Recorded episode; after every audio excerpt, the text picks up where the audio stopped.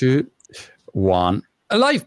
Senti Valentina, a parte che oggi, lo sai che oggi è inizia a New York il festival del pelato, cioè tutte le persone calve, c'è il festival di noi senza capelli. sì, ho visto. Ho, ho detto, wow, questa è un'idea geniale, vorrei essere lì con voi, ma eh, non posso, ecco, sono qua a Brighton. Farò l'edizione brightoniana. Grandi nomi, tra l'altro, ho visto il sì, nostro sì. caro amico Saturnino, insomma, sare- saresti in buona compagnia. L'ho taggato subito dicendo: Saturnino, cazzo, dobbiamo andare, dobbiamo tenere alto il nome. E allora ho esatto. pensato, mentre il posto, ho pensato: chi è che taggo? Allora ho taggato Saturnino, Max Pezzali, Nicolas Vaporidis, Andrea Pezzi. Insomma, ce n'è di pelati in giro per, per, il mondo. Senti, ehm, no, sono mm, arrivato un po' in ritardo, non sta chiacchierata perché sono andato a fare la mia lezione di tennis con un nuovo coach e mi ha molto colpito perché è arrivato al mio livello tennistico è imbarazzante lo definirei, ok? Però sono molto competitivo mentalmente da ex pongista, sono molto cioè nella mia testa io sono Sei convinto anche di Medvedev, ok? Cioè tendenzialmente nella pratica non è così. Però la cosa che mi ha colpito è che lui è arrivato molto preparato, cioè è arrivato con l'aggeggio, lo sparapalline, mi ha filmato per far vedere il prima e il dopo, cioè mi ha molto colpito e poi a un certo punto mi ha detto comunque non preoccuparti perché poi eh, io studio neuroscienze e quindi valuteremo poi come riprogrammarti a livello neuropsicologico. Ho detto, guarda, insegnami a, fare, a prenderla, sarebbe già moltissimo. Sto ad andare con gli amici, anch'io ho iniziato a fare un po' di padel quest'estate, ah. chiaramente. Come Mi sono fatta un lungo periodo a Tokyo a guardare tutti gli sport e lì ho proprio pensato, raccontandoli, caspita, ma io sono solo capace a pattinare, non so fare nient'altro, anche perché comunque mi hanno proibito per una vita di fare Beh, certo. altro. Certo c'era insomma il problema del se ti fai male, bla bla bla, e quindi giustamente. Quindi ho detto, vabbè, eh, mentre recupero da questo fuso orario che era in stato impossibile recuperare, eh, ho incominciato a giocare a padel e effettivamente eh, una, una, volta un atleta, eh, per sempre un atleta, sei molto competitivo, però sì. anch'io nella mia testa ovviamente sono, mi sento Dio, ecco, quando gioco una qualsiasi cosa. sono molto convinta, la mia testa è più forte delle, delle mie gambe e mm, quindi di conseguenza ti comprendo perfettamente, però non credo che ci sia giustamente un lavoro grosso da fare a livello mentale, ma ci sia solo da imparare a pigliarla al volo. Guarda, sì, questo è il primo, primo, passaggio. La cosa che gli ho detto, però, visto che era appassionato insomma questi, questi temi, ho detto: guarda, il mio principale problema mentale è molto semplice. Che io vedo, arriva la pallina, e se io e, e sono pronto col dritto, nella mia testa io faccio un buco così nel campo, cioè la prendo e l'avversario si deve spostare perché se fosse a ping pong io la prendo di dritto e, e, e tu senti solo il rumore. Il problema è che invece a tennis faccio oh! e la palla fa piano, piano, piano. Quindi ho una frustrazione ogni volta mentale. Dico, ma no, cazzo, ma, ma com'è possibile? Questo è il mio problema. Quindi mentalmente devo settare le aspettative al posto giusto. Insomma, Però ecco, guarda, ecco. hai detto bene, dritto, uh, il dritto è uno dei miei tiri preferiti, per esempio. Mm. Uh, non riesco, per esempio, a fare il rovescio per niente, sono proprio scordinata. Quindi piuttosto mi sposto vicino alla fine del campo e tiro di dritto piccolo piccolissimo braccino cortissimo, anche se dovrei prenderla di rovescio. Comunque, no, eh, hai ragione, hai ragione. Però se ci pensi, questo introduce il tema del tuo super fantastico corso su competenze e mentalità olimpica, yeah!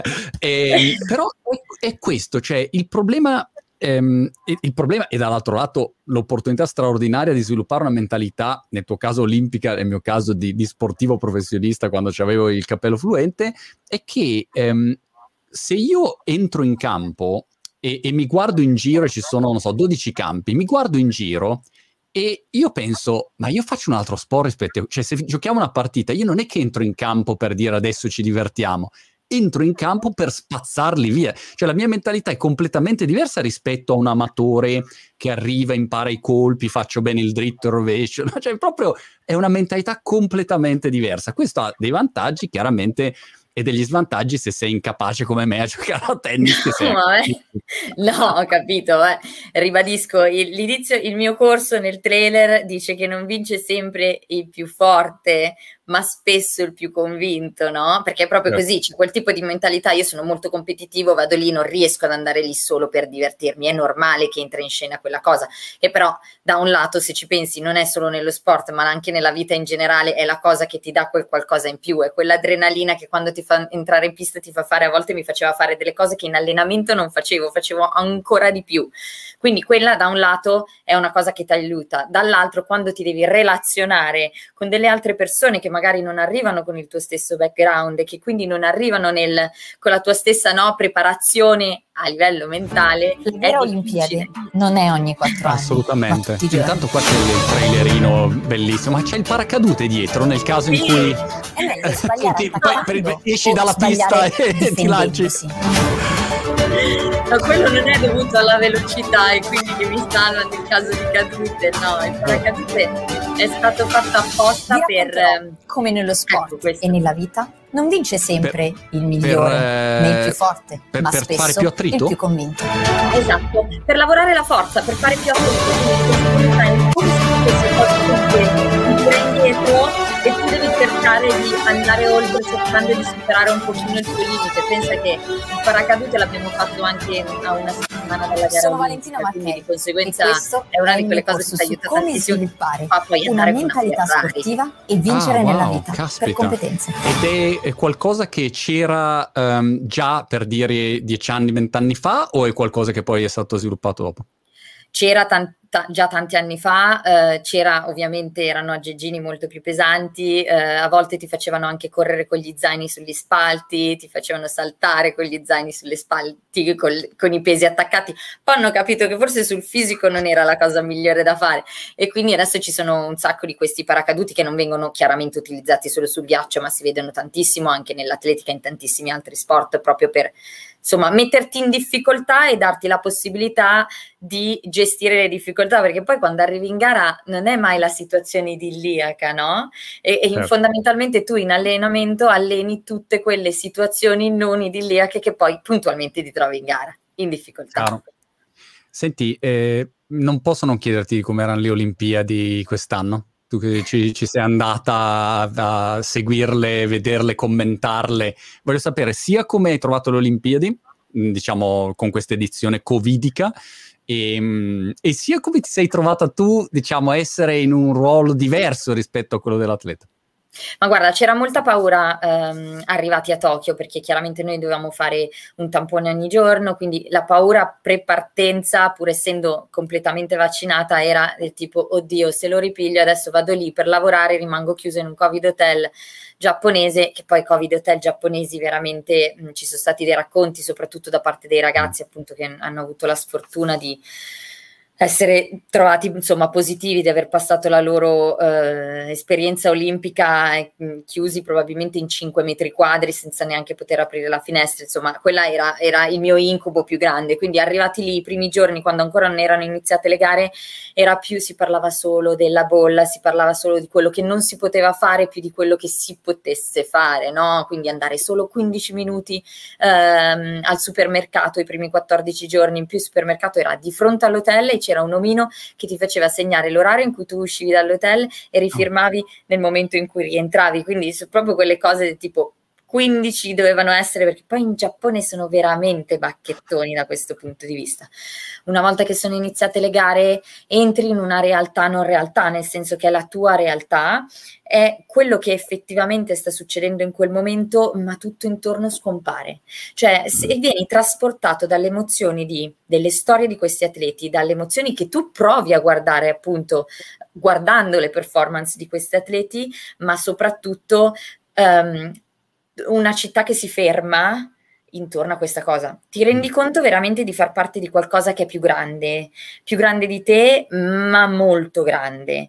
Uh, il potere dei cinque cerchi è questo, lo dico sempre, mh, mm, rispetto, amicizia, no? eccellenza, sono tutti quei valori che noi utilizziamo nella quotidianità um, che non sono solo elitari, ma riferiti a quell'evento sportivo, ma una cosa che possiamo praticare, tu- praticare tutti e questo è proprio quello che si respira, un'atmosfera olimpica, un, un, un'atmosfera di rispetto, una, un'atmosfera di uh, grande solidarietà, di idoli che condividono con te tue stessi, i tuoi stessi dubbi, le tue stesse paure che mangiano di fianco a te e poi dall'altra io che racconto storie di personaggi che ho sempre ammirato, magari di fianco a giornalisti che sono i giornalisti storici che sono sempre stati le voci delle Olimpiadi e che insomma ti trovi nella loro, nella loro stessa, no? nel loro stesso box oppure di fianco e ti parlano come se, se nulla fosse. Eh, pensavo di non riprovare un certo tipo di sensazioni, in realtà... Mm in realtà non si smette mai veramente, in realtà quello che hai provato lo rispolveri ogni volta che ti immagini lì dentro. Io adesso sfido chiunque ci stia ascoltando o chiunque abbia guardato l'Olimpiade non si sia emozionato almeno una volta guardando almeno mezza performance, perché è impossibile. Cioè, le no. Olimpiadi di Tokyo sono state queste, ma come le Paralimpiadi anche di Tokyo sono state queste. E la cosa che a me più, ha più colpito e che ha dato un senso in realtà a tutto quello che si è detto sulle Olimpiadi di Tokyo, la paura di non farle, a il fatto che la città fosse contro, il fatto che si fosse scritto che um, eh, noi non eravamo ben visti dal popolo giapponese. La sera che c'è stata la cerimonia di chiusura, che poi è, la sera in cui si chiude no? un po' un cerchio per tutti, per gli addetti ai lavori, per gli atleti, quindi ti viene un po' di nostalgia.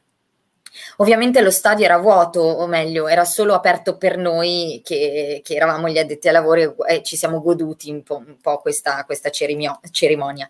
Uscendo, eh, chiaramente c'era una grande folla di persone che aveva seguito la cerimonia da fuori perché c'erano proiezioni con i droni, fuochi d'artificio, ma la cosa che mi ha più colpito è che c'era una città buia e tutte le case intorno, tutti questi palazzi che c'erano intorno, avevano spento tutte le luci e c'erano i bambini, i ragazzi, i genitori con le lanterne degli iPhone che dalle finestre continuavano ad agitare queste luci per farsi notare e dai, dalle terrazze dicevano thank you, thank you. Ecco, lì hai proprio questa sensazione di appartenenza a un qualcosa che se hai il coraggio di farne parte, di cercare di capirlo, è un qualcosa che veramente ti può ispirare quotidianamente.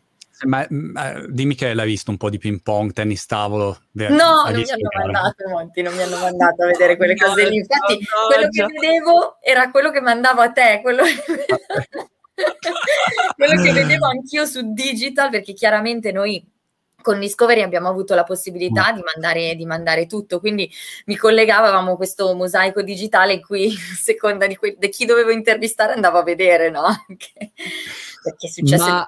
tutto se tu vedi una gara, ovviamente, se vedi una gara di pattinaggio è più facile, ma se vedi una gara eh, non ti viene distinto, come dire, la, la, voglia di dire, vabbè, aspetta che, che, torno un attimo anch'io a gareggiare, che eh, ve la spiego un secondo e poi torno a fare la mia nuova vita. in eh, vista sì, Hai ancora quel, quella pulsione oppure è passata? È bizzarro, nel senso che um, come dicevo prima, non si smette mai veramente, hai voglia, una volta che lo guardi hai voglia di farlo, ma non ho più voglia di farlo in quella maniera lì. Mm. Adesso ho voglia di divertirmi e paradossalmente sono molto più competitiva a fare degli sport che non sono capace a fare e a cui, a cui mi approccio ora piuttosto che il ghiaccio. Cioè, del ghiaccio mi rendo conto che è un qualcosa di talmente assimilato, talmente che ho, che ho, dentro. Ti faccio un esempio: questo weekend siamo andati a fare team building con l'azienda e um, appunto eravamo a Cortina d'Ampezzo e abbiamo visitato chiaramente tutte le venue olimpiche. E, e anche la pista da ghiaccio. E allora a un certo punto mi chiedono: Vale, ma hai portato i pattini? Ah, sì, vale, dai, ci fai, ci fai, qualcosina? E dico, ragazzi, io non, cioè, non mi alleno da dicembre, non metto i pattini da quando ho registrato il trailer e appunto il nostro corso. Però lì ho fatto tre cosine, non è che ho fatto le robe grosse. E, ehm, e, lì effettivamente mi sono resa conto improvvisamente, certo, non ho più la forza e la potenza, non ti faccio un triplo tolup, ti faccio magari un doppio tolup sgangherato, magari ti faccio 10 giri di trottola invece che 57.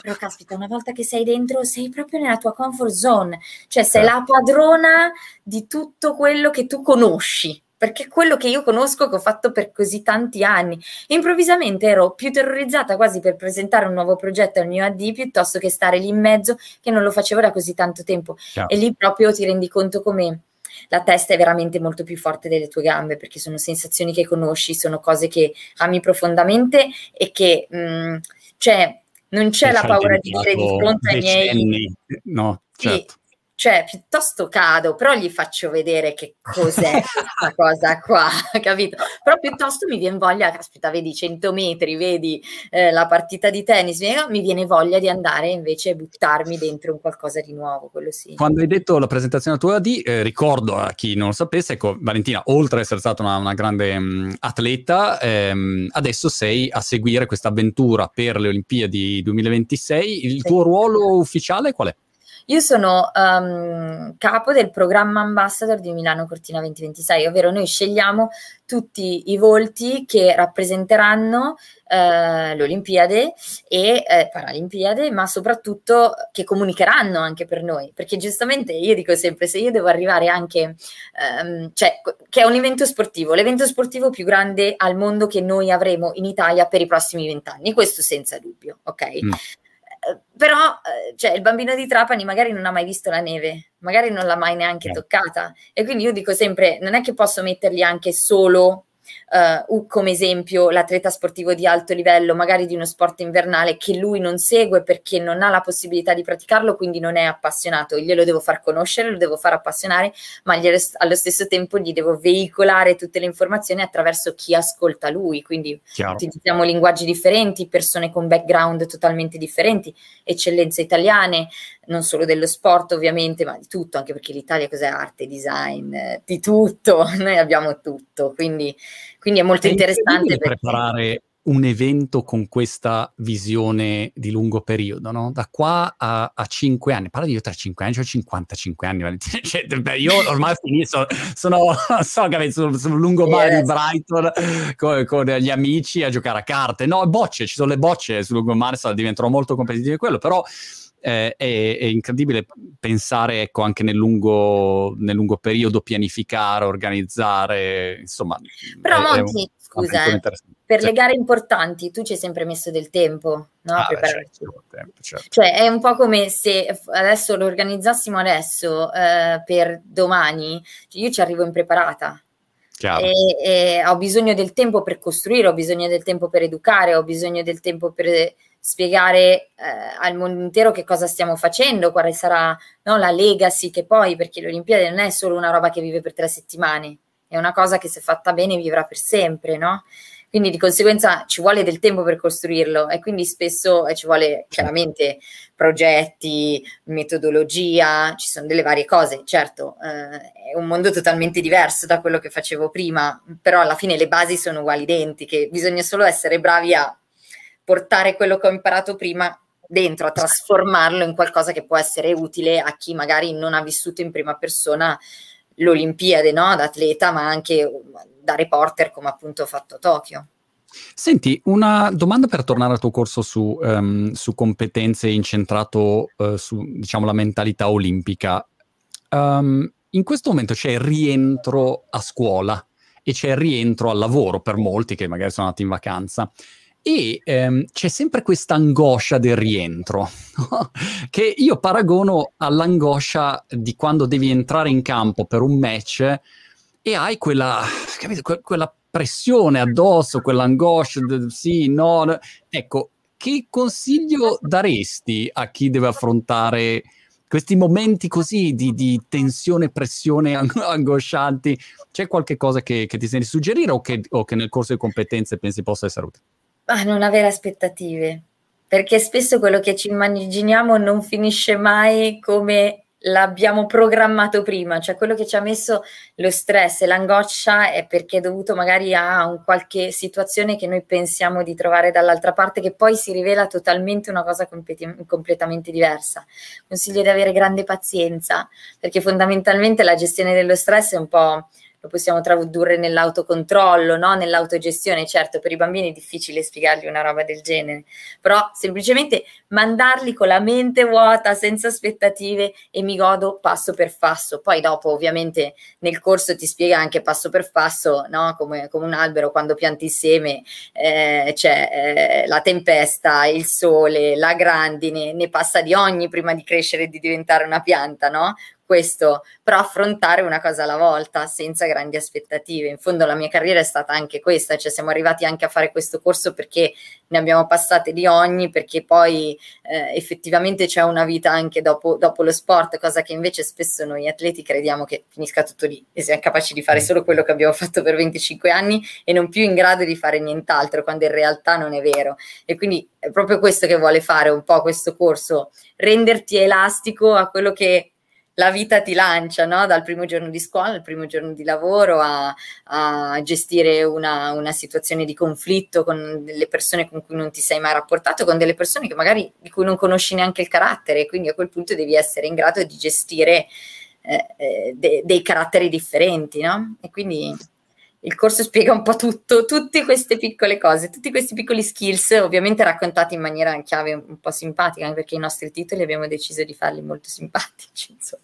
Ma e, e il tema della pressione, mh, secondo te è cambiato anche il modo di gestire la pressione? Io vedo, non so, sto guardando gli US Open di tennis, dove peraltro qua in Inghilterra sono tutti pazzi per la Emma Raducanu, che è la diciottenne che ha vinto il, il titolo degli US Open bravissima, simpaticissima, in conferenza stampa parla che dici mamma mia ma chi sei, uno speaker professionista, cioè ce le ha tutte, quindi dici questa ragazza insomma se va avanti farà una strada incredibile, eh, però mh, pensi che diciamo a livello mentale è cambiato proprio il modo di preparare gli atleti rispetto a, ad anni fa oppure più o meno le tecniche sono sempre quelle e, e come si gestisce quella pressione quando c'è tutto il pubblico che ti guarda, anche alle Olimpiadi vedevo, c'è delle gare che sono tutte lì, il mondo ti guarda e tu non puoi sbagliare, i 100 metri c'hai solo quei 10 secondi e basta e ti giochi tutto lì. E come la gestisci quella parte lì? Beh, intanto cambiando il tipo di pensiero, eh, quando tu hai detto e non puoi sbagliare, e dall'altra c'è l'atleta che dice io non voglio sbagliare, mm. non voglio sbagliare perché ci ho messo così tanto ad arrivare fin qui, ho fatto una fatica ad arrivare fin qui, è un po' come quando a, a Tokyo dicevo ma mh, quanto fastidio vi dà il fatto di non avere eh, il pubblico, no? Perché per alcuni, se pensi per esempio a Gianmarco Tamberi, è uno che si gasa con il pubblico, no? Quella componente mancava e loro ti rispondevano, caspita, ma io ho sudato, ho sacrificato così tanto per arrivare fin qui, che adesso è proprio come lo devo fare per me stesso, no? Lo voglio fare per tutta la fatica che ho fatto. Le tecniche sono cambiate. Credo, mi permetto di dire che non sono più generali, ma sono mm. un po' più specifiche per il tipo di carattere che hai davanti, perché chiaramente, come abbiamo visto ultimamente da tutto, tutto quello che è successo, c'è chi, um, magari persone che sono un po' più riservate, soffrono molto di più delle situazioni in cui hanno tutti i, eh, i, giornalisti addosso oppure il fatto che eh, magari non li lasciano stare ancora prima della, della, della, performance o che appunto appena finita la performance tutti lì. Eh, ci sono modi di digerire il proprio modo di essere differentemente, i propri allenamenti, le proprie cose. Queste sono cose che chiaramente si costruiscono in allenamento. Sono cambiati sì, eh, ma è cambiato anche il modo di comunicare, credo, in generale, mm. perché adesso c'è molta, è tutto molto più immediato, eh, attraverso i social le informazioni arrivano immediatamente, a volte attraverso i social arrivano solo pezzi di informazioni. Quindi li, l'immagine che si crea attorno ad un atleta è un'immagine che magari non è completa o non è, magari non è completamente giusta, perché viene dato solo un tipo di visione, no? Perché magari c'è più un social oriented che è eh, contro e quindi ti dice solo le cose negative, un altro che invece è pro perché è fan e quindi ti dice solo le cose positive. E quindi eh, credo che non dipenda solo dalla gestione mentale, ma dipende anche da chi comunica. E ti faccio un esempio. Uh, conferenza stampa a Tokyo. Um, giornalisti chiedono alla 4%, in particolare a, a a torto gli dicono: Ma voi non avete eh, pensato che da domani, eh, beh, oggi avete vinto e domani probabilmente riparleranno di nuovo dello scambio di Lukaku di qua, di là, di su, di ah. giù e il calcio? E, e lui gli risponde: Ma noi, più che vincere una medaglia d'oro, alle Olimpiadi. Cosa dobbiamo fare per, perché venga parlato di noi? Purché si parli di noi. E c'è ragione. E c'ha ragione, c'ha perfettamente ragione. Oppure quei giornalisti che ho sentito là, e io non mi reputo una giornalista, Monti, io mi reputo comunicazione empatica, cioè io ti racconto le emozioni che i ragazzi provano. Infatti stavo poco anche in mix zone, mi è capitato, per fortuna, perché la vivi anche in maniera totalmente diversa, però eh, prendevo più la parte più umana la sera quando avevano la medaglia al collo e quindi erano, ti dicevano tutto quello che pensavano, no? Uh, sento dei giornalisti che due giorni prima che Jacobs vin- mm, insomma, scrivesse la storia e vincesse insomma, una medaglia storica, sento un giornalista che dice uh, dunque mi hanno chiesto di fare un servizio su Jacobs uh, dicendo mm, quindi sono andata a cercare tra i partecipanti americani, tra quelli inglesi e ho scoperto che era italo-americano. A quel punto mi viene voglia di dire, ma noi atleti a volte non ci meritiamo delle persone del genere che raccontano le nostre storie, perché ci sono delle storie talmente belle, talmente che possono veramente ispirare più giovani, perché noi qua che cosa stiamo facendo? Dobbiamo ispirare le giovani generazioni, che con l'avvento dei social spesso perdono quel fuoco che hanno dentro, cioè uh, preferiscono uscire con gli amici, come è sempre stato, perché voglio dire, anch'io ho sofferto di non poter uscire con gli amici, piuttosto che coltivare un sogno. Ma perché? Perché nessuno gli spiega come si può coltivare un sogno, nessuno continua ad alimentarli. Caspita, queste storie sono fatte soprattutto per le giovani generazioni e quindi ci sono delle storie che spesso bisogna avere l'umiltà l'umiltà di saperle raccontare, bisogna, bisogna saperli dargli giusto onore e certo. ogni tanto non è così, capito? Quindi è un peccato. L'altra cosa per me incredibile, Valentina, è che se uno non ha fatto uno sport in modo professionale, qualunque sport, puoi aver fatto appunto tennis tavolo, scherma, pattinare, qualunque sport, ma se non hai provato eh, quello che vuol dire allenarsi otto ore al giorno per, per anni, non per un giorno, e anche non hai provato a capire qual è il tuo livello rispetto agli altri, veramente non hai la proporzione e il rispetto per alcuni atleti, perché quando io vedo, non so, nel, nel mio sport, Malong che ha vinto il titolo di ping pong, cioè io al massimo, a, avendo fatto tutto, tutto quello che potevo, sono arrivato nei primi cinque d'Italia, un mediocre giocatore internazionale. Per arrivare a quel livello lì, mamma mia, cioè è una roba oltre, come lanciare un razzo nello spazio. E uno quando vede gli atleti olimpici non si rende conto del livello a cui sono. È qualcosa che una persona, diciamo, normale, che fa una vita normale, veramente non può capire. È proprio una cosa incredibile. Ecco. Quindi se tu non l'hai provato non lo sai e ti sembra, dici, vabbè, eh, ok, appunto, non so, eh, Djokovic, vabbè, sì, ok, bravo, però, eh, no, però niente, cioè è proprio un'altra roba. E quindi questo è importante, insomma. Beh, è per questo che diciamo sempre, no? Che appunto quando noi smettiamo è un po' come se avessimo vissuto in una bolla, no? Nella bambagia dove ehm, hai un po' come se ci fosse il tappeto che ha tutti i colpi, anche se ti fai malissimo lo stesso, no? E, e poi dopo improvvisamente ti trovi dall'altra parte e dici, ok, va bene, eh, cercano di, di, di, di, dirti, sì, ma tu hai fatto solo quella cosa, quindi non sei capace a fare altro, e tu dici, sì, ma tu lo sai io come l'ho fatta quella cosa lì, adesso ti spiego esattamente come l'ho fatta, per filo e per segno, e capisci che non siamo differenti, anzi, tu puoi dare un qualche cosina di più pratico a me, io ti posso dare un po' più di magia, ma anche un qualcosa di un po' più elastico, perché noi atleti siamo anche abituati a, a fare, no, a, a, metterci, come si chiamavano quelle manine, quelle che lanciavi e rimanevano appiccicate, tutte appiccicose rimanevano appiccicate, ecco, che prendono la forma del, del, del, del, posto in cui vengono lanciate, esattamente, noi siamo fatti così, no?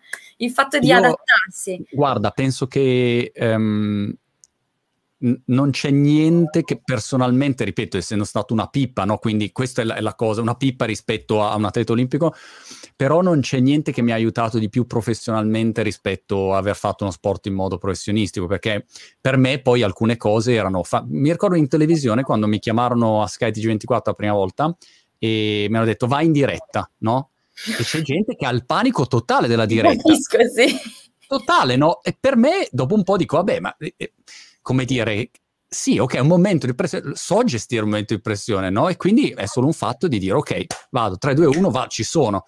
E magari se tu invece non hai mai fatto appunto una competizione, sei un po' così colto sì, dal, dal, momento. E questo è un esempio, ma ce n'è mille, insomma. ma sì, ma anche il fatto, come tu hai detto, non importa Pippe, non Pippe, a parte che non credo che tu fossi Pippa, perché continui a venderci sta cosa che tu fossi Pippa, ma non ci crede nessuno. Vabbè, eh, Pippa Però rispetto a uno che, che nei primi dieci del capito, mondo. Vabbè, però, eh, però, come dici tu, una volta che hai quell'impostazione ti dà certo. disciplina, ti dà entusiasmo, trovi motivazione. Un'altra cosa che ho notato generale proprio è la... Um, che, che la gente fa fatica ad accettare gli errori cioè che spesso per non farli si tirano indietro, capito? Allora piuttosto non mi prendo la responsabilità. Mentre dalla parte dell'atleta, come dicevi tu, ok, vado in diretta e vabbè, chi se ne frega se sbaglio, cioè mi impappino, si impappinano tutti, si impappina anche il migliore che dopo sta facendo televisione da vent'anni, ok, succede cosa? Tra cinque minuti se lo sono dimenticati. E questa era la mentalità di inizio quando per esempio ero giovane in cui avevo paura di cadere sul ghiaccio perché dicevo oh, chissà i giudici, ma i giudici ne vedono altre 75 dopo di me. Ma secondo te si ricordano una caduta che ho fatto uno o due? Io da quella caduta cosa ho imparato? Ah, che devo migliorare questo, questo e questo. Cioè è solo un ottimo spunto per poi dire la prossima volta non lo faccio così, cioè sono del terreno. Invece spesso dall'altra parte, ma, ma lo vedo nel, nel, normalmente, no? Poi c'è chi ha cara- più carattere, meno carattere, non è che devi essere atleta per accettare gli errori, ecco, non è questo che voglio dire, ma semplicemente che siamo un po' più sportivi su queste cose. Eh, vabbè, cioè io non mi vergogno, l'ho fatto, sono caduta, ciao, anche l'altro giorno sono caduta di fronte a cento dei miei, dei, dei, dei miei colleghi, e allora, Chiaro. vabbè, insomma. Io ho un amico che è, è, uno dei più grandi nuotatori in mare aperto al mondo, ok? È stato uno dei più grandi nuotatori in mare aperto al mondo. E, e lui ha, è un killer assassino, nel senso, cioè in qualunque sport è molto competitivo, ma è, una, è, uno contro cui io preferisco, diciamo, non giocare, preferisco uno molto più bravo di lui, ma meno competitivo rispetto a lui, perché ha sviluppato questa mentalità dove arriva ed è, come dire, lui in un modo o nell'altro vuole vincere. E, e, questo è, come dire, qualche cosa che poi sul lavoro è importantissimo, cioè non conta quanto ti sbatti, conta che poi devi portare un risultato, no? Chiaramente in modo etico, legittimo, eccetera, eccetera. Però è incredibile, vedi subito la differenza tra una persona che ha una sana mentalità competitiva, ripeto nel modo giusto, non in un modo stupido e esasperato, e una persona invece che non è abituata a ragionare così e quindi inevitabilmente quando sai, sul, sul, mercato poi si compete, no? Si certo. compete per eh, l'attenzione sui social, si compete per degli sponsor e quindi c'è una competizione comunque inevitabile eh, del mercato del lavoro e quindi la mentalità giusta è importante. I titoli del corso tuo sono fighissimi. Sbroccare, cazzima, posturare, pastorare, bufale, bomber, ganzo, tranzollo. Tranzollo ecco, non posso non chiederti eh, che cosa... Tranzollo è la gestione dello stress. Ah, ok. Vabbè. ti calmi. No, ma io devo dire che in questo mi ha aiutato molto. Mh, mm, e, non mi vergogno per niente a dirlo, nel senso che io ho avuto una persona che, eh, soprattutto quando sono passata in coppia, mi ha aiutato a comunicare con il mio partner, perché quando per vent'anni fai pattinaggio singolo, sei abituato a leccarti le ferite da sola, a automotivarti, a, insomma, è colpa solo tua, tu ti mangi, eh, ti frusti da sola, improvvisamente devi condividere un sogno con la stessa, con, con un'altra persona, no? In coppia, quindi non puoi puntare il dito, non c'è qualcuno che ce l'ha più d'oro dell'altro, lui culla il tuo sogno, tu culli il suo e quindi di conseguenza deve, deve esserci una comunicazione efficace. Quindi la prima cosa, prima ancora di allenare la mente, abbiamo incominciato, abbiamo deciso di allenare il tipo di comunicazione che dovevamo fare, proprio perché eravamo già po' vecchiardi, come si dice da noi, per lo sport che facevamo a 28 e 32 oh. anni. E, e, dopodiché perché eh, chiaramente dovevamo velocizzare l'apprendimento, perché noi eravamo ambiziosi, volevamo andare a un'Olimpiade dopo tre anni e mezzo, eh, capito che non potevamo perdere giorni di allenamento litigando, perché e poi è legittimo litigare, ognuno ha il suo carattere. Quindi questa persona ci ha insegnato prima di tutto a comunicare e poi quindi a fidarci anche l'uno dell'altro e poi tutte le tecniche di concentrazione, soprattutto nei momenti di difficoltà, come gestirli, chi prende in mano la situazione, chi no, interscambiabili. E noi, grazie a lui, eh, che era parte fondamentale del team, c'era un tassello veramente fondamentale, eh, siamo riusciti ad andare avanti. Eh, Flavio, appunto questa persona che si chiama Flavio Saturno, a un certo punto quando io ho cominciato a lavorare in un ufficio in fondazione, appunto nella fondazione Milano Cortina, mi sono trovata improvvisamente otto ore seduta con persone che arrivavano da background differenti, che, avevano, che magari avevano un'esperienza lavorativa ben più lunga della mia, perché io il mio primo lavoro fondamentalmente, no?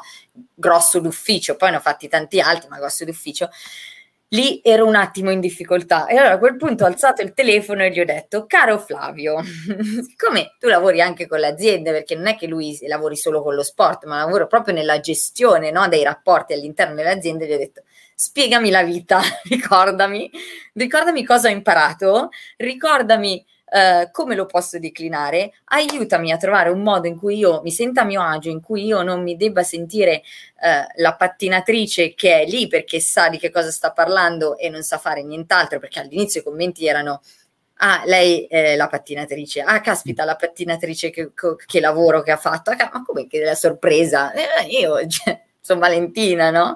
E quindi all'inizio facevo un po' fatica a farmi scivolare addosso queste cose e lui mi ha aiutato tantissimo a declinare, quindi è importante credo anche avere una persona che ti prenda per mano e ti aiuti un po' in questa transizione e insieme a lui noi abbiamo sempre utilizzato questi nomi in codice, quindi quando appunto si è proposta questa possibilità del corso ho detto finalmente possiamo far vedere chi siamo veramente, no?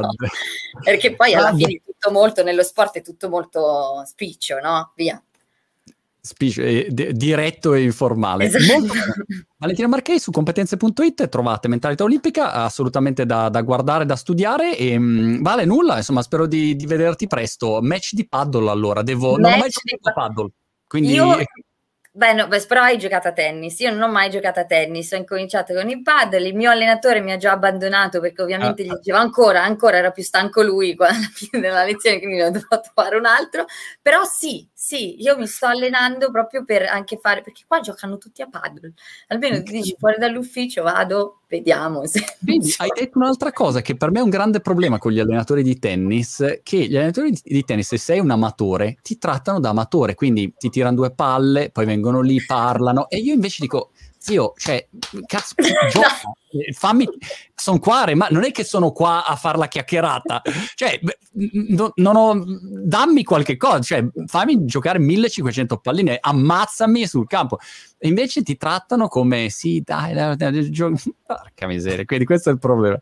No, perché loro ti vogliono spiegare le basi, ma non hanno capito che noi le basi no, vogliamo subito partire a fare la partita, la finale, la finale, esatto. Andiamo. esatto, è così, molto bene. Peraltro ho interessato Gustavo, il, il, coach di paddle della nazionale italiana, credo argentino, non mi ricordo come si chiama di, di, cognome, e vabbè, devo organizzare, devo organizzare che con Gustavo facciamo una roba eh, super pa- paddolistica. Molto bene, Valentina, mi fa sempre piacere chiacchierare con te, in bocca al lupo per eh, ovviamente per il corso di competenze e per ehm, Cortina, per tutto quello che stai facendo, sei fortissima e ci vediamo alla prossima. Grazie, grazie a voi. Oh, e soprattutto congratulazioni al tuo team che ha una grandissima pazienza con me, veramente. Quindi bravo anche a tutto il team di Montemagno che dietro ci sono grandissime donne. E soprattutto donne. Grande. Ciao, Ciao grazie. Ciao.